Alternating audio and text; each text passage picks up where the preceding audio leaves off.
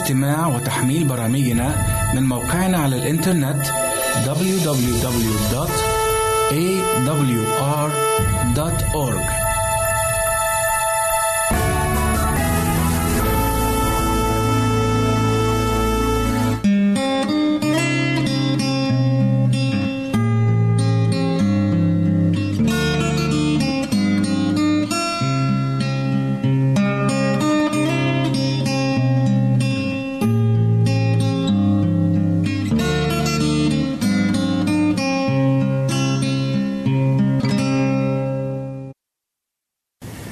أعزائي أهلا بكم ومرحبا إلى حلقة جديدة من برنامج الكتاب يتكلم. سنتناول في هذه الحلقة موضوع مهم آخر وهو موضوع الدينونة جلسة الدينونة. هل ستكون هناك دينونة؟ من هو الديان؟ ومن ستتم دينونته؟ أعزائي ابقوا معنا. سنتكلم مع جناب القس سامح. أهلا بحضرتك. أهلا ومع جناب القس توفيق. أهلا بحضرتك. السيس سامح نبدأ هذا اللقاء بسؤال كيف نتأكد آه أنها ستوجد دينونة أو أن الدينونة شيء لابد منه آه. الدينونة هي مجازاة هي جزاء لما قمنا به مم. سواء كان خير أو شر فالكتاب بيوضح في أعمال 17 عدد 30 31 بيقول فالله أقام يوما هو فيه مزمع أن يدين المسكونة آه. وأقام يوما يعني حدد يوم. الله حدد يوم للدينونة. فاذا هيكون في دينونة لا محاله في أكيد. يوم أكيد. زي ما بنقول قيام الساعة أو يعني يوم القيامة أو يوم الدينونة. مم. ده هيكون آتي لا محالة. لا محال أكيد, أكيد. الله سيدين آه، كل واحد حسب بحسب آه، عمل عمله. أكيد. اللي كان بي- بيعمله. مظبوط. نعم. مظبوط. سيس آه، توفيق. هل كانت الدينونة في أيام الرسول بولس آه، حدثا مستقبلا؟ الكتاب المقدس بيعلمنا نعم إنه آه، بولس لما كان بيتكلم مع حاكم اللي هو فيليكس. في ذلك الوقت فكان آه، آه، الحديث دار بينهم وبيقول الكتاب المقدس في أعمال 24 وعدد 25 بيقول وبينما كان يتكلم بولس بيتكلم عن البر والتعفف والدينونة العتيدة أن تكون ارتعب فيليكس خاف. فهنا كان بيتكلم معاه وبيوضح له عن البر وعن التعفف وبدأ يتكلم عن الدينونة العتيدة. إيه اللي حصل؟ خاف خاف وعلى فكرة كلمة عتيدة عتيدة. في ناس بتفكر إنه عتيدة يعني قديمة. مضت قديمة آه، لكن عتيدة يعني مستقبلية آتية. صح. وأنا فاكر الحقيقة بعض ال- الأشخاص اللي اتناقشت معاهم بيقول لك عتيدة عتيدة معقولة مستقبلية مش ممكن. عتيدة يعني مضت. عتيدة يعني مستقبلية دينونة اللغة العربية عتيدة. طبعا آه، واضحة جدا دي العتيقة العتيقة القديمة. غير العتيدة عتيقة. آه. آه. آه، السيس سامح كم عدد الذين سيقفون أمام قضاء الدينونة آه. هل هل في مجموعة دون أخرى آه. أم أن الكل سيدان الله لأنه عادل الله عادل ما عندوش تمييز وعشان كده نقرأ عن عدل الله في الدينونة في جامعة أصحاح ثلاثة وعدد 17 بيقول فقلت في قلبي الله يدين الصديق والشرير. الاثنين. يعني هو في العالم لو قلنا العالم عبارة عن إيه؟ فئتين. أشرار وأبرار. آه، مؤمنين وغير مؤمنين. فالله بيقول هيدين الصديق والشرير. وفي كورنثوس الثاني بيأكد الرسول بولس كورنثوس الثانية خمسة عشرة بيقول لأنه لابد أننا جميعا نظهر أمام كرسي المسيح. لينال كل واحد ما كان بالجسد بحسب ما صنع خيرا كان أم شرا. طبعا. كل واحد. كل واحد ما فيش آه. استثناء. لا استثناء. نعم. وهنا الإدانة أسيس أمير ليه هنا؟ زي ما بيقول الإدانة هنا ليه ال- ال- ال- الصديق والشرير؟ الصديق الصديق. الصديق. أنا آسف. الصديق الصديق والشرير. هنا الإدانة للصديق يعني ادخل إلى فرح سيدك. أما الشرير اخرج إلى الخارج. حيث البكاء. فهي دي النقطة. الإدانة هنا الاثنين آه، يجازي ويحكم بالإدانة على ال- ال- ال- الشرير. نعم. تمام. طيب أسيس توفيق يعني آه، لأي سبب يجب أن نتقي الله ونحفظ وصاياه؟ طبعا أنا أؤمن كل الإيمان زي ما بيعلمنا الكتاب المقدس لأن الله يحضر كل عمل إلى الدينونة. فهنا لما بيقول أنه نحفظ وصايا الله حسب قول سليمان أنه الله يحضر كل عمل إلى الدينونة على كل خفي إن كان خيرا أم شرا. فده معناها أنه أنا مهما يكون عملي إذا كان خفي أو إذا كان ظاهر هناك. دينونة. أكيد آه. عشان كده يجب أن نتقي الله في كل شيء. تمام. نعم. والله يرى في الخفاء. أنا يمكن أنا ما أقدرش أحكم على شخص لكن الله يفتش القلب والكلى يفتش الإنسان ويعلم الخفايا وهناك خفايا كثيرة أنا بعملها. الله بيشوفها وبيحاسبني عليها هناك دينونة عليها. عظيم. بالظبط. السيس آه، سامح للنبي دانيال أيضا. يعني ز- رأى دينونة كيف وصف هذه الدينونة التي رآها في رؤيا هو دانيال في الحقيقة من الأنبياء اللي شافوا رؤى وأحلام وأشياء كتيرة أو سفر مليان بأشياء تحتاج إلى دراسة كويسة. فخلينا نشوف كتب لنا دانيال في أصحاح سبعة عدد تسعة وعشرة. في كلمات بتتكلم عن الدينونة بيقول كنت أرى أنه وضعت عروش وجلس القديم الأيام لباسه أبيض كالثلج وشعر رأسه كالصوف النقي وعرشه لهيب نار وبكراته نار متقدة. نهر نار جرى وخرج من قدامه. ألوف ألوف تخدمه. وربوات ربوات وقوف قدامه. فجلس الدين وفتحت الأسفار. منظر رهيب. آه. ويعني جلسة مهول. الدينونة بتبدأ. و بي- تصف يعني شكل الديان شكل الديان آه. ومنظره المهيب العظيم وهنا بيقول إن الأسفار فتحت فتحت. إيه الأسفار دي عملنا إحنا آه. عملنا بتكتب في أسفار وبيبدأ الله بالدينونة وبتبدأ الدينونة بالأموات بما هو مكتوب في اسفارهم وبيبدا بيكتب كل حاجة بالنسبة لكل كائن عاش على الأرض. كل إنسان عاش بتكتب آه، ما أعماله وحياته سواء كان خير أو شر وبيدام بما هو مكتوب في الأسفار. عظيم. السيس توفيق آه، اتأكدنا إن هيكون في دينونة. طبعا.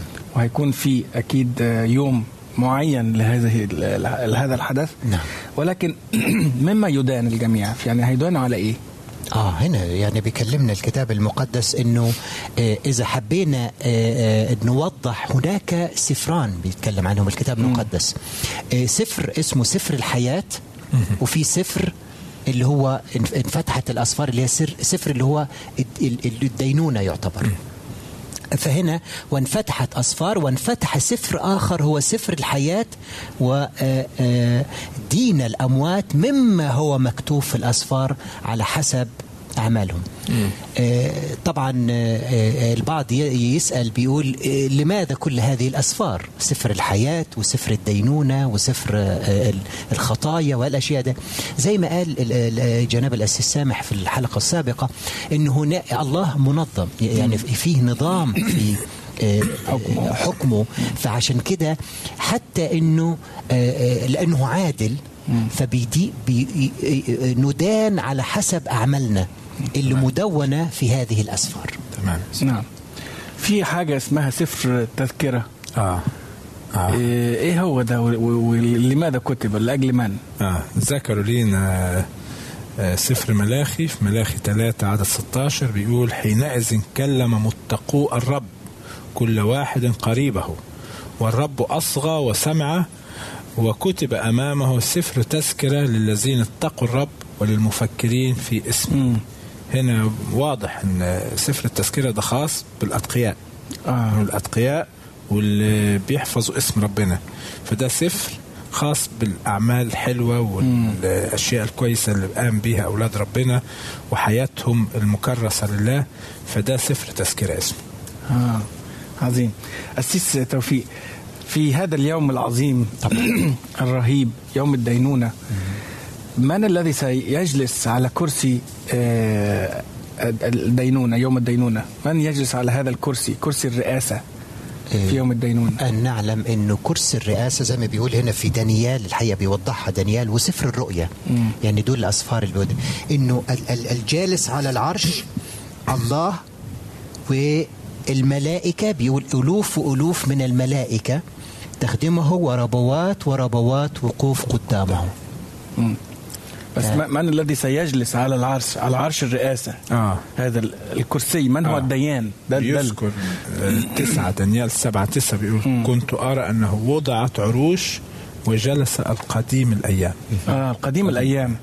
من هو القديم الأيام جانب الأسيس؟ الذي لا بداية له ولا نهاية. معروف هو خالق وملك الملوك الله. هو الله. مم. بذاته. مم. مهما كانت مركز فيك بيقول وضعت عروش. عروش هو عرشه وحواليه عروش. بس ولا عرش من دول ليه حق الدينونة غيره هو. طبعا. العروش اللي حواليه بتخدمه. نعم. تخدمه لكن هو فقط اللي ليه حق الدينونة. نعم. قلنا إن ال- الله سيأتي أو السيد المسيح هو اللي سيأتي ليدين العالم. طيب، وقلنا بنؤمن. هيجي. ب معاهم ملائكة آه، بالربوات ألوف وربوات. هيجوا هيكون طبعا يوم آه، رهيب جدا. ببوق عظيم وصوت ملائكة والجالس على العرش اللي هو السيد المسيح له المجد وهو الديان وهو يدين العالمين كما بعد الديانات الأخرى. نؤمن أنه السيد المسيح له المجد هو اللي هيدين العالمين نعم. هيدين كل العالم. تمام. ال- ال- الأشرار والأبرار. نعم. بمن جيء إلى ال- إلى الله في في هذا الوقت بالذات يو- يوم الدينونة؟ آه، يعني هنا آه، لما بنقول كده آه، كنت أرى يعني هنا دانيال مثلا دانيال سبعة لما بيشرح لنا دي رؤية. آه، رؤية وبيقول هنا حتى في الليل. كنت أرى في رؤى الليل وإذ مع سحاب السماء مثل ابن إنسان. أتى وجاء إلى القديم الأول فقربوه قدامه. قديم الأيام، نعم. بالضبط. فهنا بيوري أنه مثل ابن إنسان. ولما بنرجع لدانيال بنجد من هو ابن شبه ابن الإنسان؟ السيد هو المسيح. السيد المسيح له المجد لأنه أتى من نسل المرأة وجاء وعاش على الأرض وهو في شبه الإنسان لأنه هو تجسد في شبه الإنسان وعاش كإنسان. نعم. فهو السيد المسيح له المجد. إذا هنعرف هنا أن السيد المسيح هو سيأتي في نهاية الزمان تمام. ويدين العالم. سنذهب إلى فاصل. وأحبائي آه، ابقوا معنا بعد الفاصل وكاتبونا وراسلونا وسنعود بعد قليل بعد الفاصل.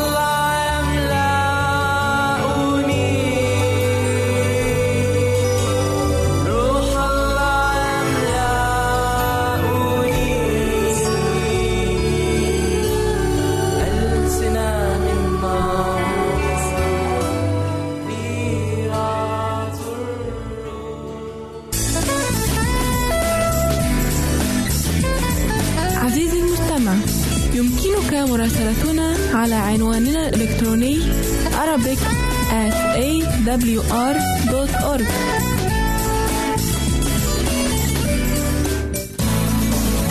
يمكنك مشاهدة هذا البرنامج على قناة الوعد أو على ال website www.l-wad.tv www.al-waad.tv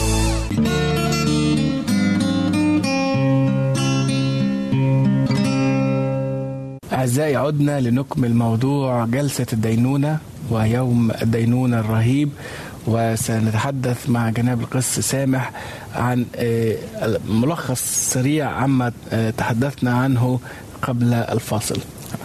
نعم بنتكلم عن جلسة الدينونة وفي الحقيقة في جلسة عقدت أو بيتكلم عنها آه، دانيال النبي إن هي رآها في السماء. القديم الأيام و قديم الأيام هو الله. الله. وقرب إليه ابن الإنسان السيد المسيح وجلس وفتحت أمامه أسفار ودينا كل واحد بما هو مكتوب في السفر. كل واحد ليه سفر. وهي سفر مكتوب بقى إيه في الأصفار دي مكتوب فيها إيه؟ آه. كل واحد مكتوب فيها حياته وأعماله. نعم. أعماله. وهندان بحسب أعمالنا. لأن الكتاب بيقول إن إحنا هندان حسب أعمالنا. نعم. ففي هذه الأسفار سيتم محاكمة كل إنسان. وسيدان بحسب عمله وحتى الأموات اللي ماتوا برضه هيؤتى بأسفارهم ويدانوا بما هو مكتوب في أسفارهم. وطبعا الدينونة عادلة وحقة لأن اللي هيدين هو آه، عاش وسطينا اتجسد وعاش وجرب في كل شيء مثلنا. نعم. فإذا كان هو المحامي عنا هو أيضا الديان وسيكون حكمه بالعدل. السيد المسيح يعني أعطانا وعد أو اعتراف آه، أمام الله والملائكة. ما هو هذا الاعتراف؟ الاعتراف هو قالوا سجلوا لينا يوحنا الرائي في رؤية ثلاثة أصحاح ثلاثة وعدد خمسة بيقول من يغلب فذلك سيلبس ثيابا بيضا ولن أمحو اسمه من سفر الحياة وسأعترف باسمه أمام أبي وأمام ملائكته. آه كل واحد فينا خاطئ. كل واحد بيقول الكتاب الجميع أخطأوا وعوزهم مجد الله. ليس من يعمل صلاحا ليس ولا واحد. حتى أعمالنا اللي هتكون كويسة هي بفضل المسيح. بيقول سيلبس ثيابا بيضا. ثيابا بيضا تبر تبر المسيح. أنا مش هدخل السماء إلا لو عليا تبر المسيح. نعم. بري أنا مش هيدخلني السماء. أعمالي بيقول الكتاب كخرق بالية في نظر الله. فاذا اللي بيقول من يغلب؟ من يغلب هو بيديني القدرة والقوة على الغلبة وبيساعدني واللي هيغلب بمساعدة هو هيكون لي نصيب معاه وبيقول لن أمحو اسمه من سفر الحياة. جميل. أسيس آه، توفيق آه، يعطى المسيح شيء في هذه الدينونة. آه هنا. ماذا يعطى هنا السيد الله المسيح؟ يعني هنا ال- اللي إحنا قريناه في سفر دانيال بيوضح إنه الله الآب وقربوا السيد المسيح وأعطي هنا بيقول الكتاب المقدس في دانيال 7 14 فعندما آه، آه، قرب السيد المسيح إلى العرش لأن هو الديان فأعطي سلطانا ومجدا وملكوتا لتتعبد له كل الشعوب والأمم والألسنة. فده ثلاث حاجات. سلطان مجد وملكوت. ده معناها له كل السلطان في الدينونة. هو الديان هو اللي له الأحقية. أن يدين وعلى فكرة بنجد أنه السيد المسيح له المجد. هو الديان وهو المحامي هو الشفيع. فهنا الحكم بتاعه يكون عادل. تخيل أنه أنت بت بتخلي قاضي هو المحامي وهو القاضي على على قضية. فهو اللي بيدافع عنك وفي نفس الوقت هو اللي بيحكم عليك. فيحكم عليك بالعدل. صح ما فيش صراع هنا جميل. بين المحامي وبين القاضي. بل هو الشفيع وهو القاضي فهيحكم بالعدل العدل الكامل. نعم. آه، أسيس سامح سيأتي المسيح ويكون هو آه، في يوم الدينونة وسيلقب بلقب. ما هو هذا اللقب؟ آه. لقب آه جميل جدا ويستحقه يعني. في رؤية 19 عدد 16 بيقول وله على ثوبه وعلى فخذه اسم مكتوب ملك الملوك ورب الأرباب. آه المسيح بيوضح هنا لما هيجي مرة تاني مش زي ما جه الأول. جه في مجيئه الأول كرجل أوجاع كمختبر الحزن لا منظر له ولا صورة فنشتهيه. آه بيقول الكتاب آه الرب وضع عليه اسم جميعنا. واتهان وتعذب واتضرب واتصلب ومات لكن لما هيجي في المرة الثانية مش هيجي كده مش هيجي بالطريقة اللي جه هيجي ملك مرة. الملوك. هيجي ملك الملوك ورب, ورب الأرباب. حتى قدماه لن تمس الأرض وسيأتي على السحاب. نعم. هيجي على السحاب. هيكون هو الديان. وهيكون هو هيكون له. كل سلطان. مظبوط. آه والمجد والملكوت. مظبوط. تمام. آه كل فرد عند هذا اليوم آه هيكون بيتصرف ليه رد فعل مختلف. طبعا. يعني ماذا يفعل السيد المسيح للناس لكل فرد؟ هنا بيقول الكتاب وواضح في إنجيل متى 16 وعدد 27 بيقول فإن ابن الإنسان سوف يأتي في مجد أبيه مع ملائكته وحينئذ يجازي كل واحد حسب. حسب عمله. مم. فهنا التصرف بتاع الإنسان إنه هو خايف إنه هيجي يعني قاضي آه، هيحكم عليه أو هيجور عليه. لكن هنا بيقول الكتاب المقدس آه، السيد المسيح سيحكم سيحكم ويجازي كل واحد حسب حسب عمله. وبالعدل طبعا وبالعدل. سامح أكيد. نعم. مظبوط. آه، هيكون للمسيح طبعا شعب كبير من الأبرار مؤمنين. ماذا سيفعل بهؤلاء؟ المؤمنين بيقول الكتاب ان هو آه، بيحبهم بيهتم بيهم حتى الخطاة بيحبهم. بس الخطاة اللي حصل إن هم هم اللي. اختاروا. هم اللي اختاروا. هو كان مختارهم عايزهم. نعم. بس هم اللي بعدوا. لكن اللي ظلوا إلى النهاية متمسكين بالمسيح متمسكين باسمه وشهدوا بحياتهم لاسمه. بيقول الكتاب في يوحنا 14 2 و3 في بيت أبي منازل كثيرة. وإلا فاني كنت قد قلت لكم أنا أمضي لأعد لكم مكان. وإن مضيت وأعددت لكم مكان آتي أيضا وآخذكم إلي حتى حيث أكون أنا تكونون أنتم أيضا. هنا كان بيكلم كل الناس كل البشر. في مكان عند ربنا لكل واحد فينا. نعم. وده رجاء عاشوا كل المؤمنين وأولاد ربنا بأنهم في يوم من الأيام هيكونوا معاه في السماء. حتى اللي قبل المسيح. يعني هو عامل عاشوا. مكان لكل واحد كل واحد. لو انت قريت حضرتك في عبرانيين هتلاقي الناس اللي قبل المسيح اللي زي إبراهيم. بيقول إن هو كان بيسكن في آه، خيام مع إسحاق ويعقوب لأنه كان ينتظر المدينة التي لها الأساسات التي صنعها وبارئها الله. يعني حتى آه، إبراهيم. كان عنده الرجاء إن في يوم من الأيام هيكون مع المسيح في السماء. نعم. أسيس آه، توفيق. في يوم القيامة أو يوم الدينونة هيكون طبعا في أحياء ما زالوا على قيد الحياة وهيكون في طبعا آه، الأموات. صح. آه، بالنسبة للأموات آه، عددهم قد إيه؟ كم هم الذين يقومون أنا عايز الأموات؟ أقول إنه آه، هيكونوا في يعتبر أربع أنواع نعم. مش نوعين.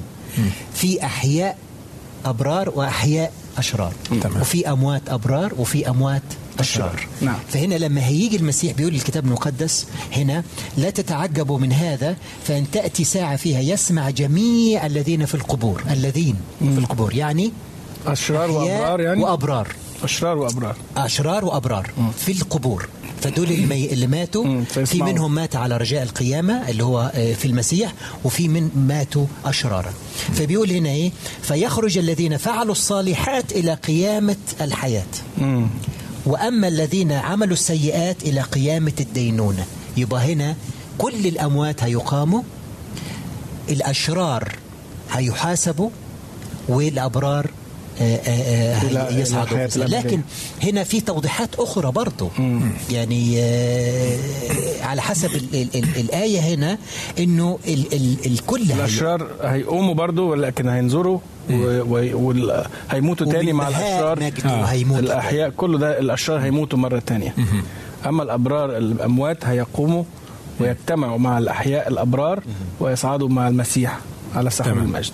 تمام. تمام كده؟ تمام. طيب. آه في طبعا قيامة الأبرار زي ما قال الأسيس آه توفيق الأبرار هيقوموا وهيطلعوا الأشرار هيموتوا مظبوط مظبوط طيب صحيح. لكن في تاني ال- في بقى برضو قيامة الأشرار مش كده؟ أيوه مظبوط طيب فصل لنا شوية بقى عن الموضوع ده أسيس مظبوط. هنا بيوضح في الآية اللي قالها الأسيس توفيق بيقول الذين فعلوا الصالحات إلى قيامة الحياة والذين فعلوا الصالحات إلى قيامة الدينون مم. تحس إن هو في قيامتين. في قيامتين مم. دي قيامة الحياة ودي قيامة الدينونة دي القيامة الأولى دي مبارك ومقدس من له نصيب في القيامة الأولى نعم. بيقول سفر. خلينا نشوف الموقف قيامة الأبرار والأشرار في رؤيا عشرين عدد أربعة وخمسة بيقول ورأيت نفوس الذين قتلوا من أجل شهادة يسوع ومن أجل كلمة الله والذين لم يسجدوا للوحش ولا لصورته ولم يقبلوا السمع على جباههم وعلى أيديهم. فعاشوا وملكوا مع المسيح ألف سنة. وأما بقية الأموات فلم تعش حتى تتم الألف سنة. هنا دي أول قيامة اللي هي قيامة الأبرار. دول قاموا وملكوا مع المسيح ألف سنة. بيقول دول اللي قتلوا من أجل شهادة يسوع من أجل كلمة الله لم يسجدوا الوحش والوحش هنا قوة ضد المسيح. نعم. هي قوة مقاومة لعمل المسيح وضد المسيح. ولم يقبلوا سمته على جبهتهم أو عاشوا وملكوا مع المسيح ألف سنة. ألف سنة عاشوها في السماء. أما بقية الأموات اللي هم الأشرار. الأشرار. فلم تحيا. دول في القبور. ما زالوا. ما زالوا في قبورهم آه. الأشرار الأحياء أول لما هيشوفوا المسيح جاي بيذكر سفر الرؤيا بيقول هيقولوا للجبال والصخور اسقط علينا وأخفينا من وجه الجالس على العرش. وهيموتوا. هيموتوا. كل الأشرار ميتين لمدة ألف سنة. لمدة ألف سنة. الأبرار هيكون هيفضل فيها الشيطان آه، مقيد أو وحيد. بلا عمل. بلا عمل. طيب عشان خلصت الحلقة. نعم. بعد الألف سنة هيجي المسيح مع تمام. الأبرار آه. من السماء ويؤسس أورشليم الجديدة مظبوط. على الأرض بس في تلك الأثناء يجمع الشيطان آه، أو ي- يقوموا من ال- الأشرار هيقوموا من القبور ما لم تعش الأشرار حتى تتم الألف سنة آه، بعد ما تتم بعد هيقوم الألف سنة هيقوموا ويجمعهم الشيطان عشان في آه، حرب أخيرة يحاول يقودها الشيطان ضد الله ضد المسيح. ولكن طبعا في هذه الأثناء آه، يطهر المسيح الأرض بالنار كليا ويؤسس أورشليم الجديدة ونعيش معه سماء جديدة وأرض وأرض جديدة تمام يسكن فيها البر ونعيش معه آه، إلى الأبد آه، تمام. على في هذه الساعة مظبوط. تمام.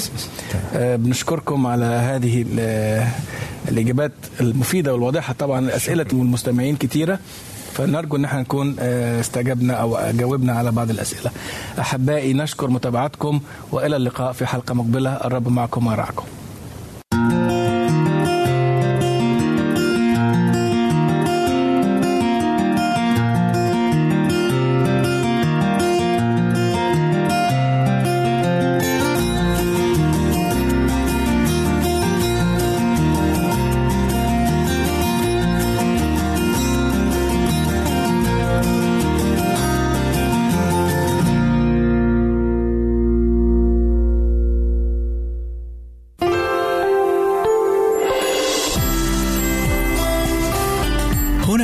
صوت الوعد. لكي يكون الوعد من نصيبك. عزيزي المستمع يمكنك مراسلتنا على البريد الإلكتروني التالي Arabic at awr.org العنوان مرة أخرى Arabic at awr.org ونحن في انتظار رسائلك واقتراحاتك نحب أن نسمع منك. راسلنا على البريد الإلكتروني Arabic at awr.org. نحن ننتظر رسائلكم واستفساراتكم.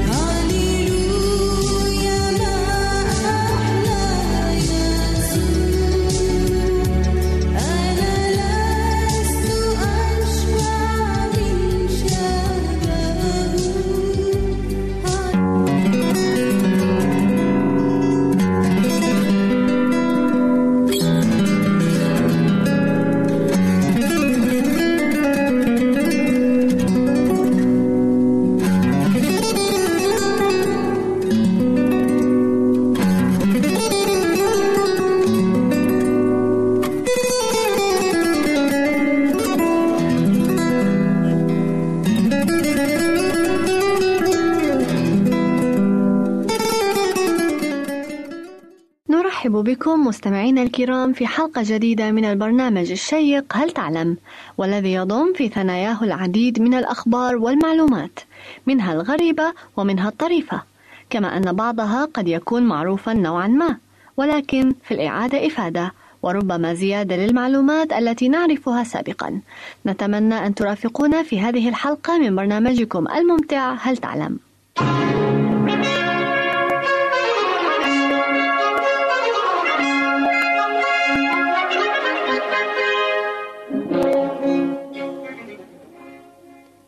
ماذا تعرف عن دراكولا؟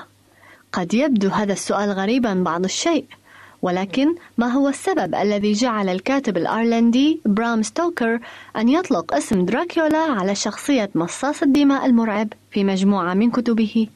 إنها ليست شخصية خيالية من ابتكار المؤلف كما في طرزان أو شارلوك هولمز وليس كما يعتقد البعض أنه ملك مغولي غزا العديد من الدول الأوروبية وأحرقها ونكل بالأطفال والنساء. إن دراكولا هو لقب أطلق على حاكم سفاح في رومانيا. قتل أكثر من أربعين ألف شخص بطرق وحشية بالخازوق وهو أداة تدك بها الأرض استعدادا للبناء. عاش هذا الحاكم في منتصف القرن الخامس عشر وهو شخصية حقيقية نسج حولها المؤلف القصص الخيالية المبالغة. اسمه فلاد تيبيتس. عاش في رومانيا واليا على مقاطعة فالاكيا عام 1448 إلى 1476 كان يخوزق أعداءه ويتفنن في قتلهم ليحمي نفسه. من جرائمه أنه جمع خمسة آلاف فقير ومريض وعاجز وعشاهم عشاء فاخرا ثم أحرقهم جميعا ليقضي على الفقراء والمرضى. ماذا تعرف عن المصباح الكهربائي؟ إن التركيب الزجاجي الخارجي في المصباح هو وعاء وضع فيه سلك معدني دقيق إذا مر فيه التيار الكهربائي حمي وأحمر ثم أبيض فأضاء. حوالي عام 1878 اكتشف إديسون المصباح التوهجي وهو مصباح إذا أحمي فيه جسم حتى درجة التوهج صار مضيئا دون أن يحترق ويذوب.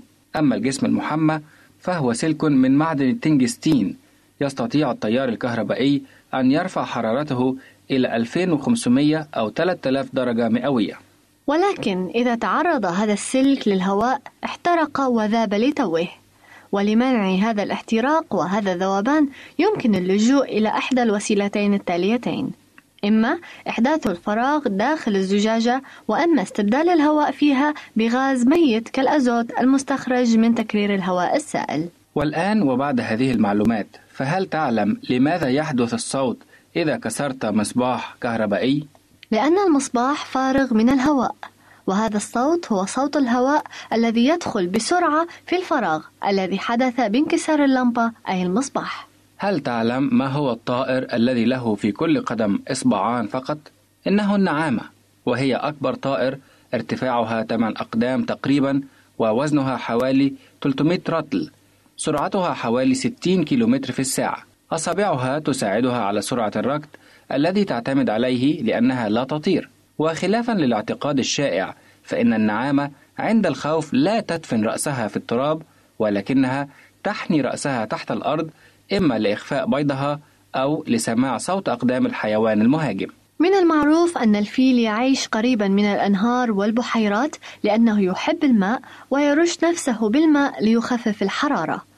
أما وحيد القرن فهو يتمرغ في الوحل ويبقي الوحل على جلده. فلماذا يفعل هذا؟ يعيش وحيد القرن في الغابات والمستنقعات التي تكثر فيها الحشرات والبعوض. فهو يكسي جلده بالوحل حتى يجف الوحل على جسده ويكون طبقة تحميه من لدغ البعوض. طول جسده حوالي أربع أمتار وجلده سميك جدا له أرجل قصيرة ورغم ذلك فهو سريع الجري لوحيد القرن الإفريقي قرنان وللأسيوي قرن واحد.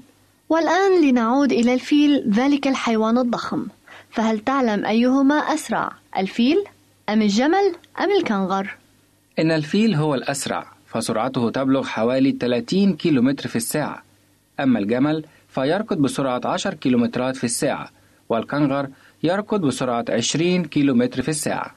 هل تعلم لماذا ينطفئ عود الكبريت إذا نفخت عليه؟ بينما إذا نفخت على جمرة فإنها تزداد اشتعالا؟ إن النفخ على العود النار الضعيفة يطرد عنها الأكسجين ويحل محله ثاني أكسيد الكربون الذي يخرج من الفم فيطفئ العود. أما النفخ على الجمرة فإنه يطرد عنها ثاني أكسيد الكربون الذي يتصاعد منها. ويقرب إليها الأكسجين الموجود في الهواء. من أكثر المأكولات شعبية في العالم هو ما يسمى بالجيلاتي أو الآيس كريم أو الشربت ويستهلك العالم منه ملايين الأطنان. ولقد بدأت صناعة الآيس كريم منذ أكثر من ألفي سنة وكانوا يخلطون الجليد المتساقط على قمم الجبال مع بعض عصير الفواكه. فهل تعلم من هم أول شعوب العالم في صناعته؟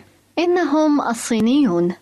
من المعروف أنه إذا تناول الطفل بطريق الخطأ شيئا ضارا سواء كان طعاما أم شرابا فيجب تقيؤه ولكن هل تعلم لماذا ينصح الأطباء بعدم إجبار الأطفال على التقيؤ إذا تناولوا بعض الكيروسين أو الغاز المازوت؟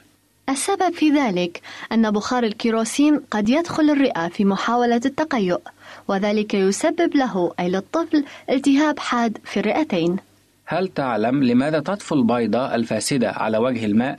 إن البيضة الفاسدة تطفو على الماء لأن فيها غازات فاسدة تخفف من وزنها وهل تعلم لماذا يطلق على الجواسيس لقب الطابور الخامس؟ إن هذا الاسم ابتكره الجنرال فرانكو الذي تمكن عام 1936 من الاستيلاء على الحكم في إسبانيا رغم أن قواته كانت مؤلفة من أربعة طوابير فقط وعندما سئل عن سبب نجاحه بهذه الطوابير الأربعة قال كان هناك طابور خامس وعنى به مؤيديه وأعوانه من المدنيين هل تعلم لماذا تصك النقود الذهبية والفضية بحيث يكون محيطها عادة محززا وليس أملس؟ إن لوجود تحزيز على محيط النقود أسباب تاريخية قديمة ففي الماضي كانت العملات كلها ذهبية وفضية وكانت هذه العملات غير دقيقة الوزن مما جعل البعض يسرق منها بنحت محيطها وبالتالي إمكانية تخفيف وزنها. أما العملات النحاسية فإنها بدون هذه الخطوط لأن معدن النحاس رخيص وليس ثمينا. هل تعلم لماذا تصنع معلبات الطعام بشكل مستدير وليس مربع أو مثلث مع زوايا حادة؟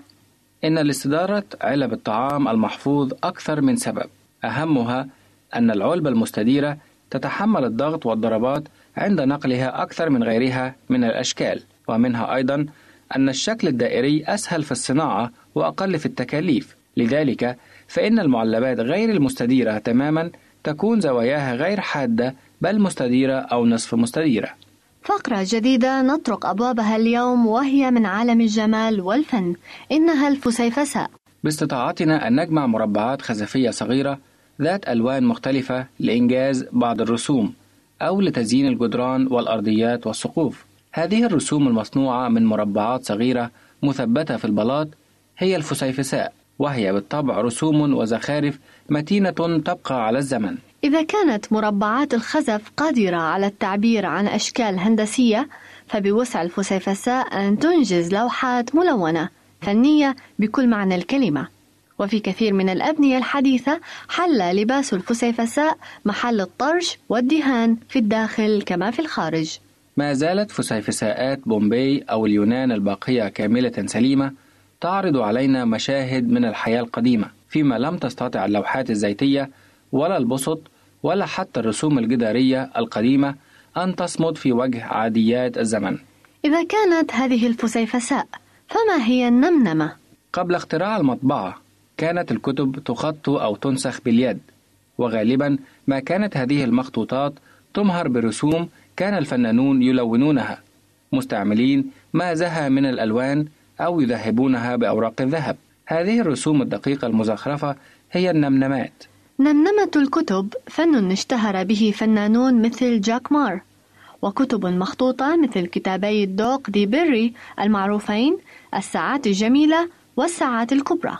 هذه المخطوطات التي ما كان يظهر منها إلا عدد واحد كانت تنجز بناء لرغبة بعض الشخصيات الكبيرة. كل لوحة من لوحاتها تحفة تشهد برفعة الذوق وطول الجلد. لما كان عدد كبير من هذه النمنمات يحيي مشاهد وملامح من الحياة اليومية كانت هذه الزخارف وثائق من الدرجة الأولى في الأهمية لأنها تسمح بمعرفة مجتمع القرون الوسطى معرفة أكمل. لربما سمعتم أعزائي عن الطرق التي تم فيها إعدام المسيحيين الأوائل مثل الحرق والرمي للوحوش وغيرها. واليوم سوف نتكلم قليلا عن المكان الذي كانت تقام فيه هذه الأفعال الشنيعة إنه المدرج الروماني. هو ساحة مستديرة أو بيضاوية الشكل كانت تقام فيها ألعاب رياضية ومبارزات ومصارعات دامية تحت أنظار المشاهدين الجالسين على المدرجات الحجرية المحدقة بها. حلبت مدينة نيم وحلبة الكوليزيه في روما مدرجان رومانيان لا يزالان على حالة جيدة. تسمح بتنظيم المهرجانات فيهما حتى في أيامنا الحاضرة. على رمال الساحة الوسطى التي كان يتخللها أحيانا غبار الذهب كان المتبارزون قديما يتقاتلون حتى الموت. كان من حق المصارع المهزوم أن يطلب نعمة الحياة. وكان المنتصر يبقي عليه حيا إذا وافق على ذلك عدد كبير من المشاهدين يشيرون بذلك برفع إبهامهم. في تلك الحلبات كان المحكوم عليهم بالإعدام يلقون للحيوانات المفترسة وفي تلك الحلبات أيضا استشهد المسيحيون الأولون المضطهدون. إذا سألتكم ما هي المادة الأساسية التي تصنع منها الشوكولاتة فستكون الإجابة هي الكاكاو. ونحن اليوم لن نتحدث عن الشوكولاتة بل عن كيفية الحصول على بذور الكاكاو وإليكم التفاصيل. تحمل شجيرة الكاكاو ثمارا تتضمن حبوبا تعطي الكاكاو وليس الشوكولاتة إلا مسحوق هذه الحبوب مخلوطا بالسكر ونحن نحبه شرابا ساخنا أو باردا كما نحبه ألواحا تقدم وتمضغ. منبت شجرة الكاكاو الأول المناطق الحارة في أمريكا الوسطى. ولكنها تأقلمت بسهولة في بلاد أفريقيا. تسمى ثمارها باللوز الهندي وهي أشبه ما تكون بكرات الركب الصغيرة. ومن غريب أمرها أنها لا تنبت إلا على جذع الشجرة أو على أغصانها الغليظة. تحتوي اللوزة الواحدة ما يقارب أربعين حبة. تخمر ثم تجفف ويستخرج منها الكاكاو. إذا عصرت هذه الحبوب خرج منها دهن طبيعي يعرف بزبدة الكاكاو يعتمد مادة أساسية في صنع بعض المراهم الجلدية الملطفة أو في صنع بعض أقلام الحمرة. أعزائي أتمنى أن تكون فقرات هذه الحلقة المنوعة من برنامجكم الشيق. هل تعلم؟ قد نالت رضاكم. لكم أحلى التحيات من رغدة سليم وسامي سعيد. وحتى اللقاء القادم نتمنى لكم أوقاتا سعيدة وفرحة. إذا أردت دراسة الكتاب المقدس يمكنك الكتابة إلينا على عنواننا وستحصل على هدية قيمة بعد انتهائك من الدراسة.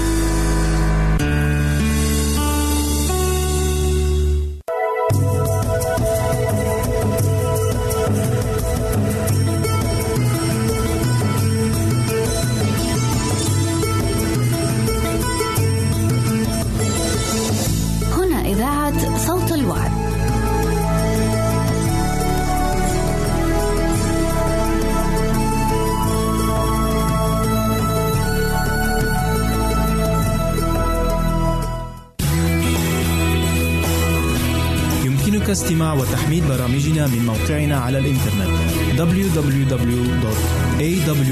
www.awr.org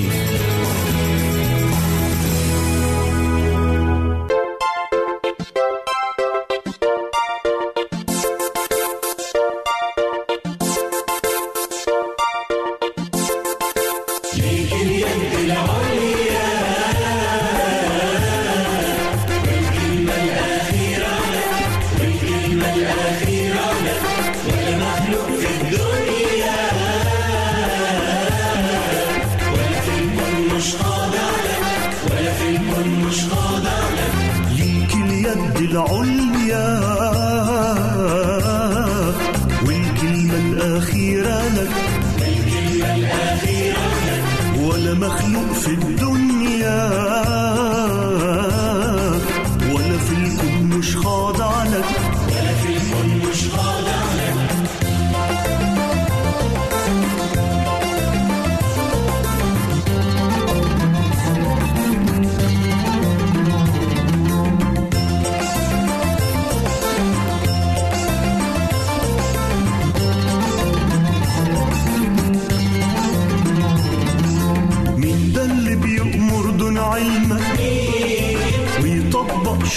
علمك ويطبق شرع ماهوش أمرك علمك ويطبق شرعي ماهوش أمرك ده العالي فوق الأعلى والسايد فوقهم عرشك مين ده اللي بيأمر دون علمك ويطبق شرعي ماهوش أمرك مين ده اللي بيأمر دون علمك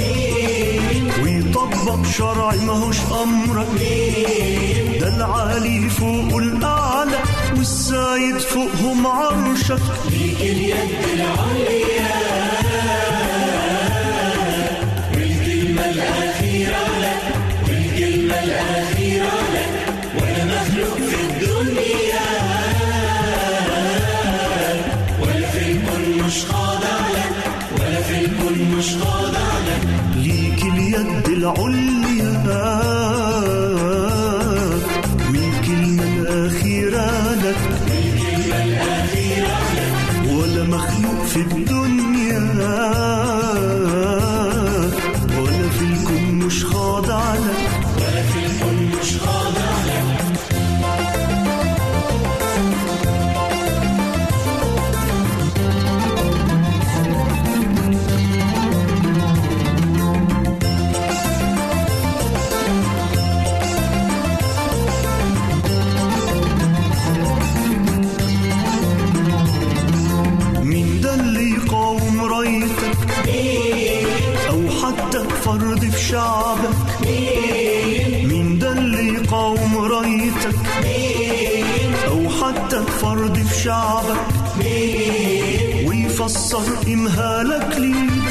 فلت من دينونتك مين ده اللي يقاوم رايتك أو حتى فرد في شعبك مين ده اللي يقاوم رايتك أو حتى فرد في شعبك ويفسر امهالك ليه إنه فلت من دينونتك ليك اليد العليا